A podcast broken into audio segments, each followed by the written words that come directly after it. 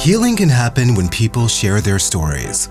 Welcome to Trauma, Trial, and Transformation. Discover true stories from those who were called to sit in the witness chair. Experience their journey through the legal process and beyond. This podcast brings to light the trauma and stress caused by testifying under oath and offers resources by talking with witnesses, key litigators, and mental wellness professionals to assist with different approaches one can utilize to prepare to take the stand and how to heal after the encounter. And now, here's your host, Juliet Huck.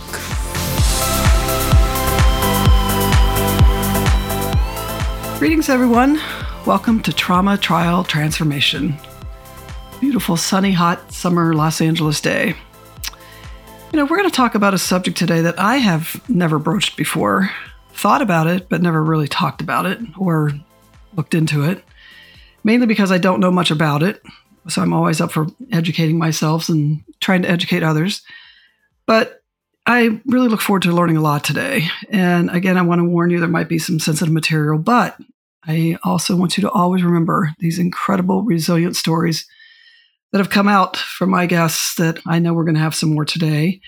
And information that I just thought we would, you know, bring to light an issue that goes through our court system, let alone it feels like it gets neglected by the media and a lot of people don't even know about. And I really feel like we can be educated. And I know my guest today, who is a renowned advocate and the expert of the field of human trafficking. Unfortunately, we have to have this conversation, but we have heroes like my guest today who uh, I can't wait to talk to on success stories that he has been so passionate about. He obtained a degree from BYU in Idaho, studied the subject at Vanguard University. He has tirelessly worked to combat human trafficking in over 30 countries, dedicating his efforts to making a difference in lives of countless individuals, not only in the US, but in Latin America and pretty much those 30 countries, which is quite impressive. Been featured in the New York Times, Yahoo News, to name a few places, and he's also received international recognition, medals of honor Colombia, presidential recognition in Guatemala, a prestigious honor from the government of Colombia for his work. He is the founder of Libertaris, if I'm saying that correctly. I'm not sure I am, but we'll talk about that.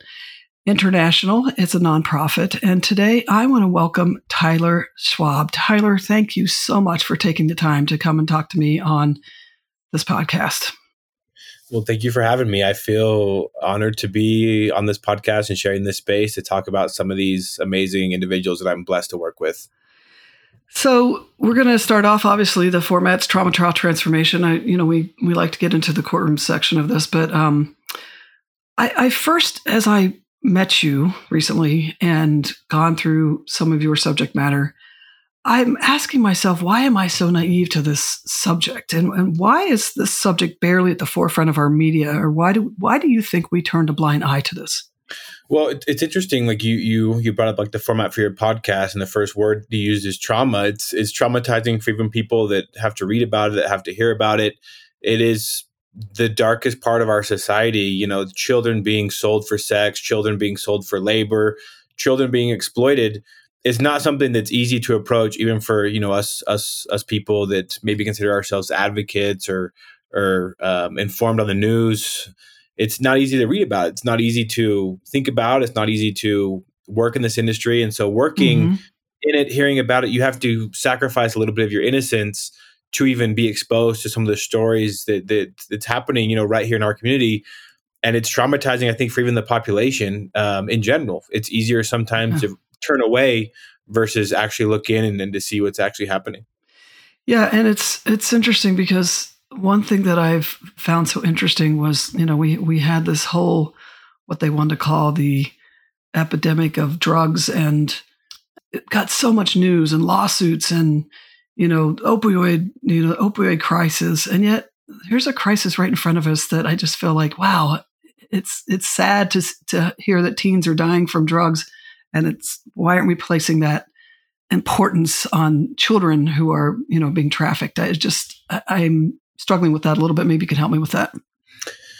Yeah, it's it's it's such a dark part of our society, um, and it's. I think it's mm-hmm. happening closer than than a lot of us would like to admit. You know, Libertas International, we work uh, around Latin America, mainly in Dominican Republic, Colombia, Guatemala, the countries that you that you mentioned in the intro. But there are amazing groups that are working right here domestically as well. I mean, the story that you know that we had talked about on the phone involves a little girl in Salt Lake City. And when people right. think of Salt Lake, I don't think that they think it's like a, you know, it's not like a Chicago, it's not like a an LA, it's not a it's not a city where it's in the news a lot because of the violence, but there's this hidden epidemic of violence that by mm. its nature is, is, fairly hidden. And so uh, if, if people don't want to know about it because they're not looking and they don't want to hear about it because it's so ugly, there's another part of the population that maybe want to know about it, but because it's such a hidden crime that mm. they don't get to talk about it because it's so hidden. Yeah, and that's you know, I, I, was looking up statistics we're going to talk about here in a few minutes, but I was shocked at the percentages of different states you would not expect in the United States that have trafficking. But, you know, how does someone fall into it? Is it an education issue? Is it a um, income issue? Or is it a is it a cultural issue? How does someone fall into trafficking? You know, that's such an interesting question because each case is so different. I can say what it usually doesn't happen is the hard kidnappings. Um, I think with a lot of media, they portray a lot of these individuals as being physically kidnapped and taken from maybe California to Maine or California to Nevada or something like that. Mm-hmm. That can happen, but it's definitely not the norm because you kidnappers, traffickers, they kick up a lot of dust when they kidnap somebody. It ends up in the news, mm-hmm. ends up in the, it ends up in the media, and traffickers mm-hmm. don't want that. they would much rather um, they would much rather have like for example a case that we see a lot um, here in the states is uh, it's called a Romeo pimp, where a pimp who's maybe in his mid 20s, early 30s mm-hmm. will make a 17, 16 year old girl fall in love with him. And then she runs away from home, or he convinces her to leave home. The home's already dysfunctional, and then he takes her and exploits her. But she's a mm. she's a a victim that no one's looking for, which mm-hmm. is perfect for him because if no one's looking for her, it's very it's very unlikely that someone's going to recognize her from the news or from the media. And so it's more of a, a forced fraud and coercion versus a hard mm-hmm. kidnapping. There is the mm-hmm. force that happens, but more often than not, especially here in the United States, it's fraud and coercion of how these people end up in these trafficking situations. Yeah, and I think we learned as in in the media finally with the Epstein um, scenario how that can happen. And these younger girls who have come out and said, I don't know how it happened, but it, it happened to me. And I found that to be so fascinating. I'm hoping to talk to a few of those of those girls on just their their healing process, which we'll talk about. But you know, your website, you have a really great phrase. It says, "You may choose to look the other way, but you can never say again that you didn't know." What What do you mean by that? That was such a powerful phrase to me. Yeah, I think that quote is taken from uh, William Wilberforce, who was the 1st mm-hmm. abolitionist in London. And, you know, he had this thing where slavery at that time was fairly common, it was fairly accepted, um, except for um, a certain party during that time. And so what he would do is he would have donors, he would have uh, politicians, have influential people get exposed to the slave ships, what they smelled like, what they looked like, the situations of the people, and just the the horrific conditions and the horrific violence that humanity was perpetrating on itself. And then he would say, "You can choose look the other way now. It's in your court, but you can never again say you didn't know what this looked like, mm. what it mm. smelled like, what it, what it feels like." And we that's why I think podcasts like this are so important of raising awareness to where you give the platform for someone like me who has all these stories of all these amazing brave little girls and boys that I'm working with to share with the world what exactly is happening and how there's statistically more slaves right now in 2023 than at any time during the transatlantic slave trade. Wow. And knowing that that there's more slaves now, people can choose to look the other way, but they they will know that our world is littered with slavery, with violence, and this epidemic of exploitation. And uh, you know, there's a quote that I also like that I haven't put on my website yet. It's slavery has never been more prevalent in the in human history, but it's also never been more stoppable in mm. human history. We have the tools, we have the technology, we have the laws to be able to put a stop to this. It's just a lot of it we're missing the manpower and the financial resources to be able to put an end to this. Right, right. You know, um, the main purpose of this podcast is not only to bring light to subjects like this, but it's also to talk about how to go to trial, how, how to be in front of another person. Well, let's say, you know, we'll, we'll talk about the, the transformation side in a minute, but, you know, you know, I assume that, you know, people get caught, then you have perpetrators that you know have to go to trial. And um, how do you help a victim be able to really prepare to go into a courtroom and testify after something like this? You know, it's a really good question because we have a we have a strategy that we use to uh, help train victims, help prepare survivors for their time in court. But my the my most successful case is actually when the victim totally disregarded what I had to say, and she hmm. actually used the courtroom to, uh, to, her advantage. She used her personality to her, her advantage because it is a very traumatic process. And yet, we're lucky enough. We at Libertas International we invest a lot on the justice side where we believe that's actually the best prevention. Where if you mm-hmm. can make these guys accountable, take their money, take their freedom, and publish it all over the media, that actually will defer other people from actually going and committing the same crime. And if, especially like in the in the social media age, so much of the abuse is filmed, uploaded to where it's almost impossible to plead not guilty because mm-hmm. all the evidence is there. But every now and again, we do have um, these guys that and these women too that will plead not guilty and will fight uh, in court. And in that aspect you know we we help prepare the survivors in a couple of different ways. Um, you know during during the court process we always make sure that uh, the survivor is sitting behind if she chooses to watch the whole trial behind people to where she can hear what's going on but the perpetrator can't necessarily have eye access to her. Because mm-hmm. uh, you know you don't have you don't have to say anything to be threatening Right. You can uh, just the look can be exactly. a threat, and because of the relationship between oftentimes trafficker and victim, uh, there's even after the arrest and after the uh, during a prosecution, there may be a lot of intimacy there still. And so that's one way that we can help shield them from any kind of um, visual intimidation is having them sit behind like a bigger gentleman in the courtroom. Um, mm-hmm. We help prepare by even like what they dress to wear. Um, to even help when they go up on the stand to look more like the little girl that they are, uh, mm-hmm. to dress the way that, that portrays youth, that shows the jury, because that's who we have to convince is the jury, that this wasn't a troubled teen or this wasn't a girl who was maybe 16 in age but had a 20 year old personality, that this is a little girl that these guys abused. Um, and then just um, emotional grounding techniques to where it, you know one that one that helps me even when I'm in court is just to feel your feet on the ground, to mm. count to ten and to visualize every single one of your toes that hits the ground, and it helps ground you in the moment versus allowing your mind to go elsewhere. So we have we have certain techniques that we do uh, to help prepare a survivor emotionally and physically for those moments uh, in trial. That's great. You know, I um, I'm just uploaded actually just this last week a series of what I call self-guided legal meditations. And I've been excited to talk to you about this because um, they're literally meditations with music and sound that actually walk you through the process of what it's like to either be in the courtroom, what it's like to either be prepping for your deposition, prepping to take the stand, cross examination. So there's like four or five of them I finished up.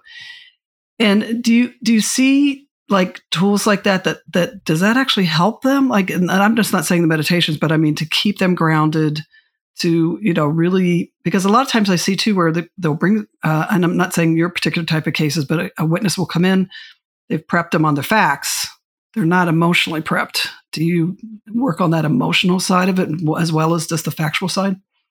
Yeah, I feel like the emotional part is almost more important to where you have to mm-hmm. not let these because that's what the defense is really trying to do is get inside these people's heads to make them mm-hmm. confused, mm-hmm. to make them say things that maybe they have to take back or that they can recall upon to make them nervous, to make them crack.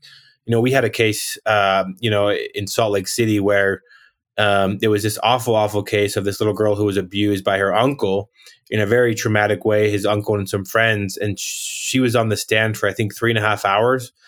And mm. she just broke. She, she, mm-hmm. she just said, you know what, I lied. I'm done. I, I, I lied about it. I, I, I don't want to go forward with this. I just want to be done and you know that that the the trial essentially ended right there because she admitted on the stand that she was lying. And those that you know have trauma training or trauma informed know after working with this survivor mm-hmm. that she wasn't lying but in this state where she was in on the stand mm-hmm. she, after being there for so long and having to recount all these horrific details of her abuse she just had enough.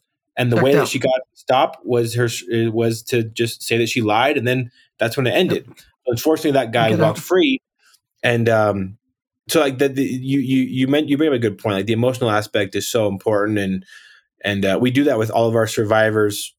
Even now, like I, I can tell a story like whenever you're ready of when a survivor disregarded what we had trained her to do and end up going really well for everybody. Um, and we should have known. Tell me this. Tell me, yeah, tell me this story. Tell me this yeah, story. Okay, okay, so so uh, a few years back, we had this um, we had this uh, aunt and uncle who came into my office, and they had this fourteen year old little girl with them, and she's just uh, she was like one of those like uh, punk kids that you would find like a hot topic, like she had like the Metallica shirt on, and just very mm-hmm. quiet, very small. And aunt and uncle were telling me about the horrific abuse that she had suffered uh, from this man in in Salt Lake City named uh, Philip Grenier. Um, you can look him up. He's he's been in jail now um, for a long time, but uh, this man essentially uh, abused this little girl, raped her, filmed all the abuse, and then uploaded to different uh, mm. pornography sites uh, to make money. And this guy, he he denied it the whole way. He's like, "Nope, not true. It wasn't me. It wasn't me. It wasn't me." And so, after you know two years of this legal process, which is you know another thing that's um, mm-hmm. that, the length, her, yeah, the length of it, we finally got mm-hmm. to trial, and we we sat down with this girl. We were prepping her on all the different things that we had prepped her to do. Um, you know, for one, the emotional side of it, the most important because she's she's one of my favorite kids in the whole. She, she probably is actually my. favorite. I shouldn't have favorites, but she's probably my favorite. She uh, she just has the little. She she's 16 and she had a little attitude. And we were telling her of like you can't like, just try to control that attitude because on the on the stand it may not come off so good. You have to you have to convince the jurors. And she was like, okay, okay, okay, that sounds good uh, you know, dress up very nice. To you want you want to make sure that the jury knows that you're only 16 years old. She's like, okay, okay, okay. And so we had um, we had all this prep that usually works for us um, in this instance in these trials. And she went. She was it was her turn to get cross examined. She went on the stand and and the defense somehow they had got access to her original statement where she first disclosed her abuse when she was 10 years old. Hmm. And he was going to show that in the courtroom. He's going to make her relive that and then count how many times she giggled during her interview. He goes mm. up, you know, very, you know, these, you know how these defense attorneys are. They go up and they're very mm-hmm. arrogant. It's like, this girl is lying and I'm going to prove it because I'm going to show how many times that she giggled during this interview that's three hours long. And we're going to tally how many times that she giggled because she thinks this is just a big joke. She thinks mm. ruining this guy's life is a big joke. And I'm going to prove to you all that because she's laughing, that uh, that she's a liar and that he deserves to uh, this trafficker deserves to go free. Mm. And so he turned on the video. He turned on the video, and, and this little 16 uh, year old girl, because she was still small, had to watch herself being interviewed by this. Um, and, you know, the interview started out very poor anyway, because when she was 10, she asked for a female person to interview her, and they refused to give that to her because there was no female interviewers on staff that day. It was just a male. And so she already felt uncomfortable. Mm-hmm. So the guy pulls out this whiteboard and um, and she's giving her statement um, about the abuse that this man inflicted on her. And he would pause it every time that she giggled or she looked at the camera. And he would ask her, he'd be like, Did you giggle there? Did you laugh? And she would have to say, you know, yeah, I, I giggled there. Mm-hmm. And so then he would mark down a check mark and he was like, okay, we can keep going. He would press mm. play, another 40 seconds would pass he would pause again and he would mm. say, Did you laugh there? And she's just she's just like this, you know, she's just got her hands on her head and she's just like, Yeah, I think I laughed there.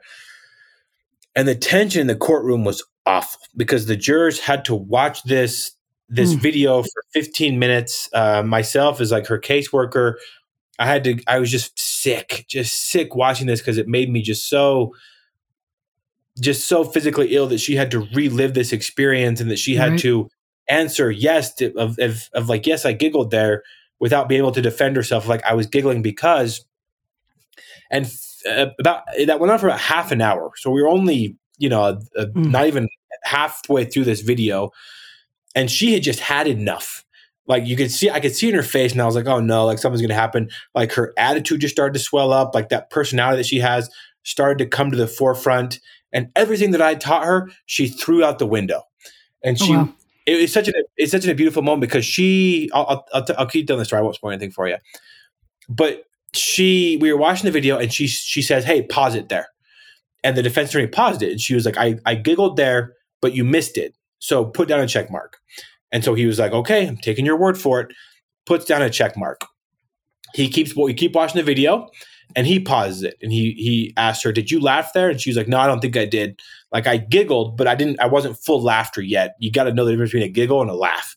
And he was like, Okay, this is your interview, like all you're in control. And at this point, all of us were like, What is she doing? What Right. is she what is she doing? And what, what was what was um, unknown to us at the time is that she was taking control of her interview of this cross examination by using her personality and her snarkiness to her advantage. Mm. And so then she she would pause. She would pause the video on her own. She'd be like, "Hey, pause it there." He would pause, and you know she did get a little personal, which I think the judge did get in, did get after her for, because Mhm. the defense attorney was maybe in his mid seventies, and she was like, "I know you're an old attorney, but you missed me giggle. Oh. I laughed. It was a full giggle. So put down two check marks, please." And Oh, so he was like, "Okay, like you did this." So he put down the two check marks, and during this process, she turned the whole thing in, in almost into a game to where like the whole courtroom just became it was like the whole courtroom was just tense and like flexing their muscles and when she turned it into like a game that a 16 year old would play the whole courtroom was just like oh, like oh my gosh like thank goodness like Saw this her- isn't They saw her as a 16 year old at that point. Yes, they started as a 16 year old girl. She's playing a game. She was playing a game because this, this is how she's dealing with this moment. And it also humanized the video for the people watching this of like, of course she's going to giggle. Like, this is her defense mechanism when she was 10. And she's Totally. playing a game now because this is her defense mechanism when she's 16 Yeah. and it just kept going along like this to where like even people in the audience on our side start to laugh because she had taken full control she was totally in her element she was 100% herself and using her feisty spunky punk personality to her advantage to help lessen this moment and take control of this incredibly intimate incredibly traumatizing cross examination to Mhm. where the attorney halfway through the video he quit because he was like, I think you guys get the idea. She was laughing. There's no need to go on any further because she he had 15 minutes where he was winning, and then an hour where she was essentially playing a game with him and this attempt that he had to try to discredit her story to where he just gave up halfway through. And he was like, I'm losing this fight. The more this girl speaks, the more that people see her as a 16 year old kid, and the more they don't like me for Yeah. showing this video. And so he quit halfway through. And and I've never even still knowing her for seven eight years i've never seen her so confident when she walked out of that courtroom and she was like i feel great i was in 100% Wow. control i felt good about how that went and she was asking me she was like did i do well and i just speechless i was like oh my gosh thank you so i've never thanked anybody for doing this but thank you so much for teaching everything that i've taught you and throwing it out the window because Right. you using your talent and using your those natural gifts that you have you completely flipped that cross examination to where it was tense, it was traumatic, it was incredibly difficult for 15 minutes. And the last hour, you turned into a game to where people saw you. This 16 year old girl is kind of messing with this guy, and it's funny. It turned into Yeah. like almost comedy show versus this tense, tense situation, and and it, it ended up winning. I think, in my opinion, winning her the the trial case. because the yeah. uh, the next day the jury deliberated for all of like an hour and a half, and they came back with their verdict. Wow. That's, uh, you know, that's intuition, right? I mean, that's also a strong, powerful way of looking at it being your authentic self on the stand, which is, you know, always very hard to do. I mean, I've been to post myself and it's, you know, you're trying not to have all your guard up. You're trying to be authentic. But I, I would think it might be a little bit easier at times for a kid because of being so innocent versus, you know, so that's, you know, I, I love those kind of stories because it's um, it's why we do have a court system. It's why we, as hard as it can be, it can be positive. Um, but you know, do you do you have victims that ever like, um, or do you have a lot of cases that go to trial? I don't have a lot of cases that go to trial. It happens maybe once every two years because a lot of these guys are pleading guilty. Guilty. yeah. Uh, because and with a lot of cases that I work in Latin America, this case I just shared, it was one of those rare cases where a case that I worked here in the states. But Mhm. a lot of my cases involve American citizens traveling to Latin America and abusing kids in Latin America and then coming home. Wow. And so usually those guys get arrested here and then are placed in the court system here. And by that time, they they've got the chats, they've got the uploads. That these guys really don't have a lot of ways to deny what they did. We get a few that still plead not guilty, mm-hmm. but most of the time they do they do plead guilty, and we do not have right. to go to trial. And usually, I think there's some um, there's some um, I don't, the wiggle room is not the right word. It's um some kind of hmm. compromise or like they're they will um the word is blanking me. I apologize. Um, but they'll they'll they'll they'll the the DOJ will convince them to plea in exchange yeah. for maybe like one of the charges. a witness. Sure. Yes. Yeah. And so that's uh that's what we see a, a lot is people that maybe are looking at 30 year sentences, take a plea deal and right. uh, don't go to trial in exchange for serving, you know, 22 to 25. Right. To become a witness in that. And so, you know, it was interesting I, as I was, um, you know, I, what, what type of court takes a case like this? Is it family court or just superior court, criminal court? You know, um, the case I just mentioned, it was um, it started out in family court and then ended up um, in in federal court because it, it, it, ended up being a federal crime because of the mm. the case that we work with the filming of the abuse. Uh, we call it sexual yeah. um, CSAM, uh, child abuse material, formerly mm-hmm. known as child pornography cases. And the court system they still use the term child pornography, so that's a more that's a term that most people understand. And when it gets to that point, it ends up at the federal level to right. where they go to, to federal court. And you know, I always um we we prep the survivors as well because a lot of these survivors they if they plead not guilty, they go onto the witness stand, they're cross examined. But if they plead guilty, they also have a chance to say something at the sentencing mm-hmm. hearing. Right. And it's you know the the core system. I wouldn't say it's perfect, but I would say it is something very. I would almost use the word spiritual, to where you hmm. go in there and and it's it's quiet. Um, these people come in, and then you know a judge and decides what the next 15 to 25 years of this person's life looks like that's committed this crime and it provides a lot of healing for these survivors right to where it's almost like a surreal experience to where it's it's how the justice system was first set up to work evening the odds for the most vulnerable but among us and mm-hmm. it's, it's something very beautiful and I'm, I'm very appreciative that the court system allows survivors to speak at trial and also mm-hmm. when there's no trial and there's just a sentencing i think it's a very surreal and healing experience for a lot of them yeah i've seen that happen a lot actually and i think probably the one that most everybody knows about were the gymnasts who were able to come and you know speak to larry Nassar and really tell them what they thought and how it is a very healing thing to be able to get that off your chest because i you know, I, I also was reading, which I was pretty stunned, that the U.S. leads the world in consumption. That that is so unbelievable to me. I mean, is that where do you think that comes from? I mean, it's just it's all 50 states. It's not like it's one particular area. It's just this is such a staggering statistic. Yeah, it's it's really I don't know what it is. I just I think the US as a whole has an addiction problem because like when I'm when I'm in Colombia, and you know, Colombia, a lot of people from my parents' generation know Colombia is the is the uh, the Pablo Escobar, the narco terrorism, mm-hmm. but it wasn't it wasn't Colombian dollars that were funding narco terrorism. It was the consumption of cocaine in Miami, L.A., and New York. Right. They were funding mm-hmm. that terrorism. And now, like a place like Colombia, continues to suffer because the United States has, I think, a sex addiction problem to where they get some of the worst of of the addicts that, that we have that are addicted to sex. And even like you know where where where where the you know your podcast is based down in california our team just took down a guy from california his name is orion Depp you can google him he's, he's all he's all over the news he was a crypto fund manager from la that would that would travel down to colombia and he would traffic girls that had he had four requisites for them to be trafficked by him and abused by him uh, mm. no father, no scars, no tattoos, and no breasts. That's how he liked them. And so our team, you know, cares for those survivors, help prepare them for their original statement to police officers so that Orion could mm-hmm. get arrested in Colombia and then spend the next 15 to 25 in Colombian jail before he gets extradited to the United States to serve his time up here. Wow. But um, you know, it's it's it's a it's a US thing like it, the guy mm-hmm. came from the United States, and the U.S. does consume a lot of this material. It can, and they're the wow. ones that are traveling um, to mm-hmm. Colombia, Dominican Republic, to abuse these kids. But also, we see like we we see people from L.A., uh, we see mm-hmm. people from Salt Lake, we people see people from Cheyenne that maybe aren't traveling overseas to abuse kids. They're traveling to the trailer parks. They're traveling to the bad mm-hmm. part of town where maybe there's more economically vulnerable children to abuse uh, over there. So it's it is yeah. I don't know what the United States has, why it's so addicted to this, but consistently every year when those rankings come out, it's it's the Americans that are one of the largest consumers and producers yeah. of child abuse material.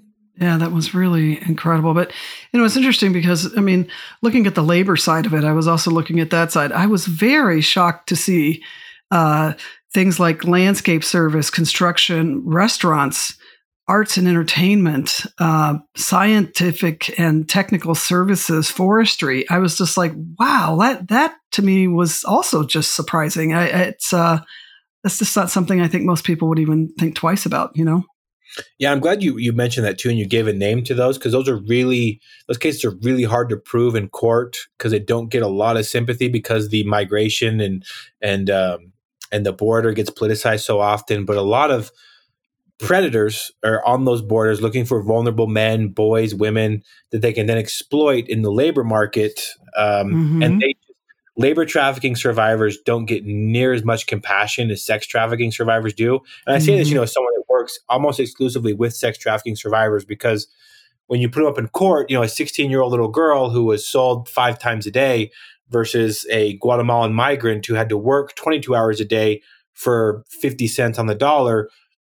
This one is still going to get way more compassion than this one because so many aspects of, of a labor trafficking survivor may have been politicized um, or he's he's an adult male so he gets less compassion and in this whole fight of human trafficking the populations it, the victims labor trafficking survivors are definitely the underdogs in that yeah. fight because generally get less compassion so i appreciate just even yeah, you I can, on our podcast in the on this podcast. Yeah i can totally see that. I, I can totally see that because it's you know there's just so much mixed messages on immigration and you know what people were why people want to come to the states and you know there's just just so much out there it's hard to kind of comb through. But when you see something like that it's like you know um it, just i don't know that blew my mind. I was like arts and entertainment. It's like who's trafficking arts and entertainment? It's just so strange. But i want to talk about the you know it's obviously a very heavy subject and you know there's so many the, the transformation side of someone coming through this process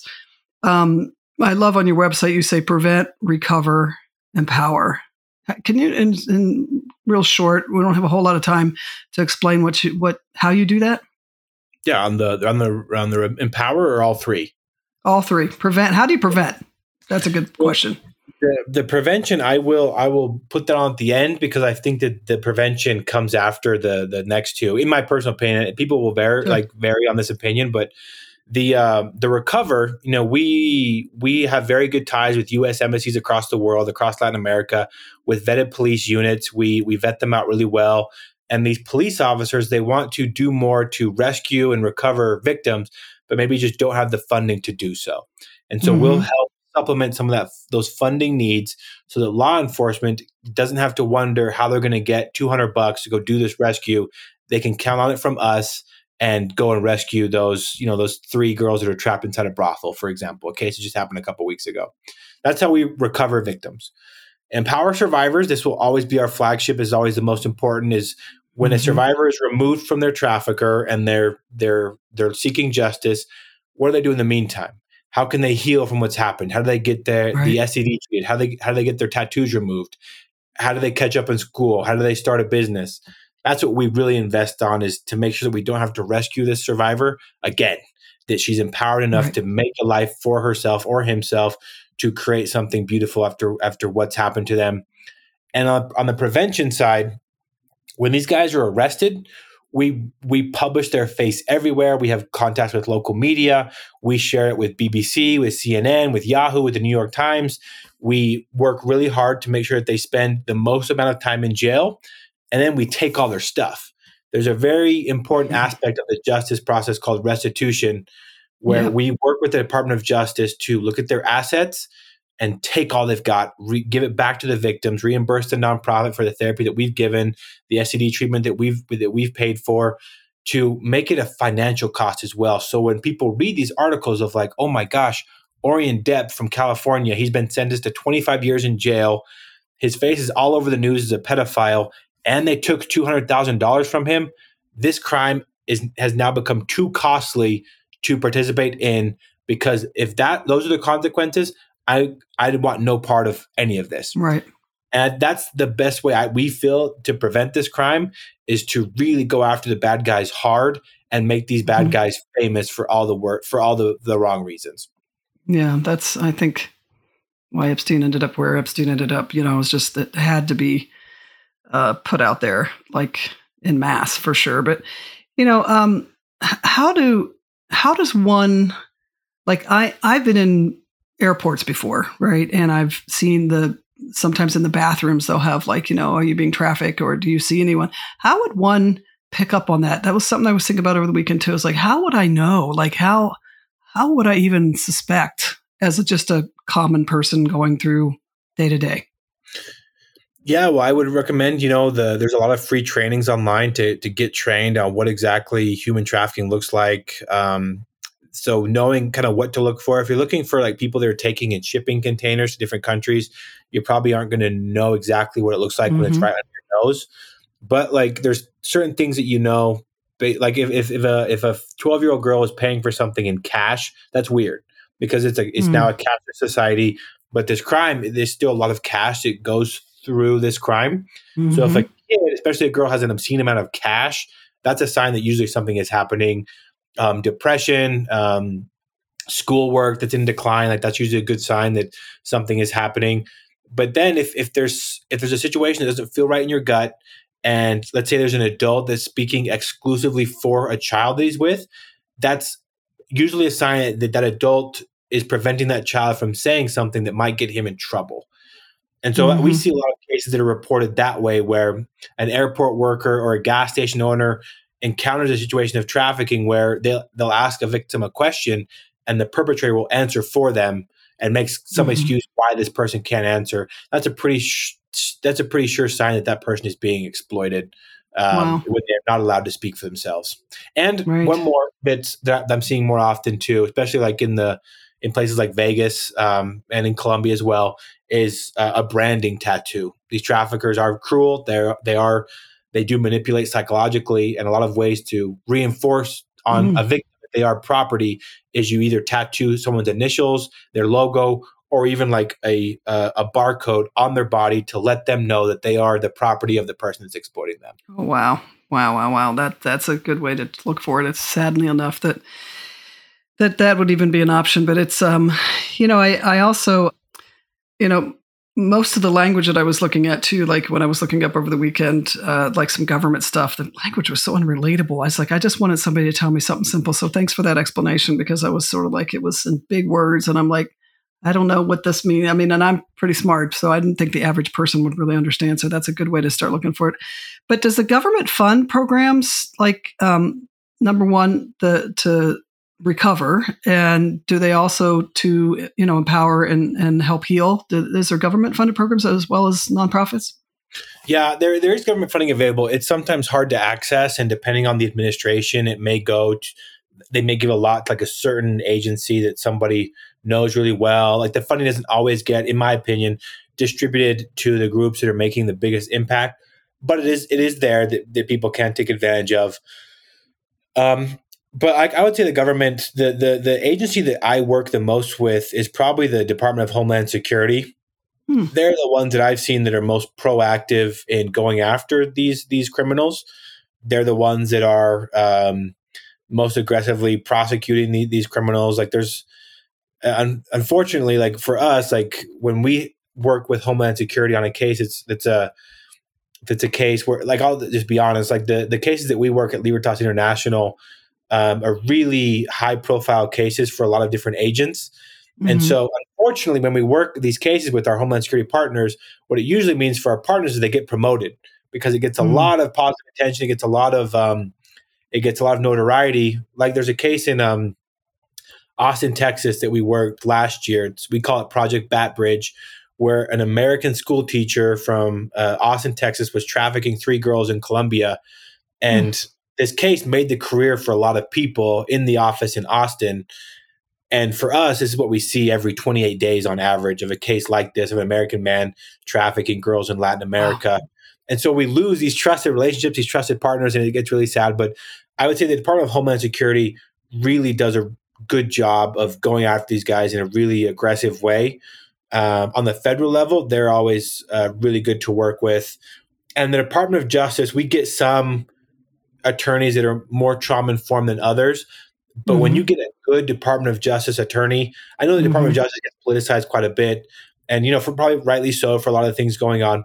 But on on my level, when my when I get an assistant U.S. attorney that's trauma informed that wants to take really good care of the case and really mm-hmm. good care of mm-hmm. the victims, I'm so grateful because that yeah. is something that I don't know how to do. I can't do. I mm-hmm. don't have the power to do. And when I see that they have funding to go after these guys specifically that are hurting my girls, I'm uh, I'm very grateful that funding is there that allows them to continue to do that good work. Yeah, they, I've, I've, there's really good and really bad on both sides. There's, but I've worked with some really great DOJ. Um, so, how do you take care of yourself? How do you? It's it's a heavy subject. It's um, you know, it's your day to day. It's uh, how, how do you how do you do that for yourself, uh, your family? That's a really kind question. Uh, it's actually the second time I've been asked that today too, so I must be on a roll today. Um, I, uh, you know, there's there's things that bring me joy. There's I I love spending time in um, in the mountains in Wyoming. Wyoming's a great state to be able to get lost and explore and lose cell service. Um, I love spending time with family. I love to work out, listen to really loud rock music. Um, I love a good meal. I think there's very few things that a good meal can't solve. Mm-hmm. And I honestly love to binge TV shows. That's yeah. kind of the way I get out of my own head. I turn on a show I haven't seen or get lost mm-hmm. in something that, that is trending. Um, you know, I, am watching uh, True Detective right now, and it's so nice that I can just be like, you know, that is their problem. It's not my problem. I'm really enjoying watching right. them solve right. this problem.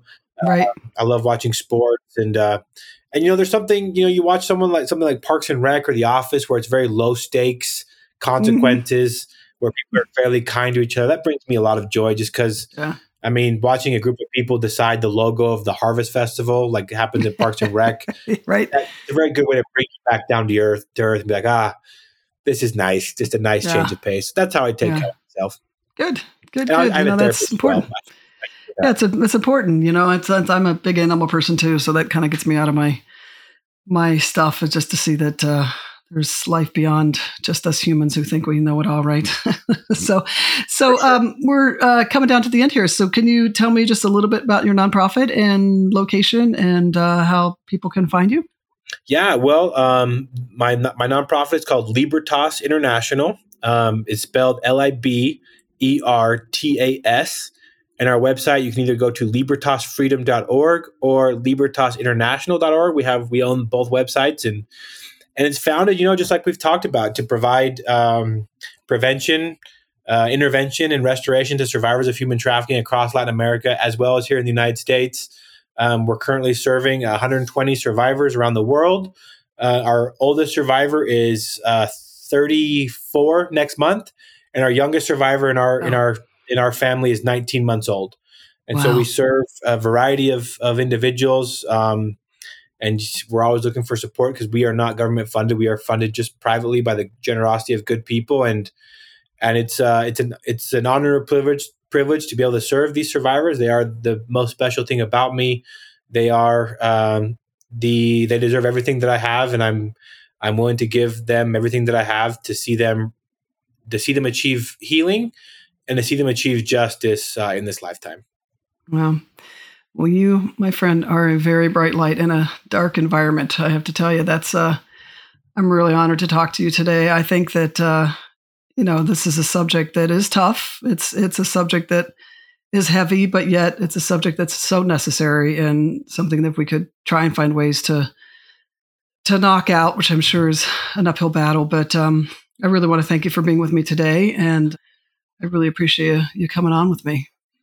Thank you, Juliet. I appreciate you for the space and for always giving a voice to my girls. And uh, uh, thank you so much for having me on. Absolutely. And uh, I did want to provide the uh, human trafficking hotline number today. That is 888 373 7888. Or you can text 233733. So if it's something that uh, you are questioning, don't hesitate to jump on one of those lines and um, and and give give some love out there. You know, um, you know, there's there's a lot of people who need help, in all different ways, all different stories. For some reason, the court system is what brings them to me, and um, and see what brings them to you. So, thanks for joining me, and go out and spread some love. Thanks for listening to Trauma, Trial, and Transformation. If you want to share your experience as a witness, please forward your information to info at juliethuck.com. For more information on Juliet's 30 year career in the courtroom, visit us at juliethuck.com. There you can find her books, The Equation of Persuasion and 50 Ways to Get Your Way, available on Amazon. Remember to follow and subscribe to Trauma, Trial, and Transformation wherever you listen to podcasts. The content, opinions, and information shared by the hosts and guests on this podcast are not to be considered professional legal advice or therapeutic counseling. If you need assistance, consult with a licensed attorney or therapist if you are appearing as a witness, experiencing emotional trauma, or are involved in any sensitive legal matters. The views expressed by guests are their own, and their appearance on the program does not imply an endorsement of them or any entity they represent. Thank you.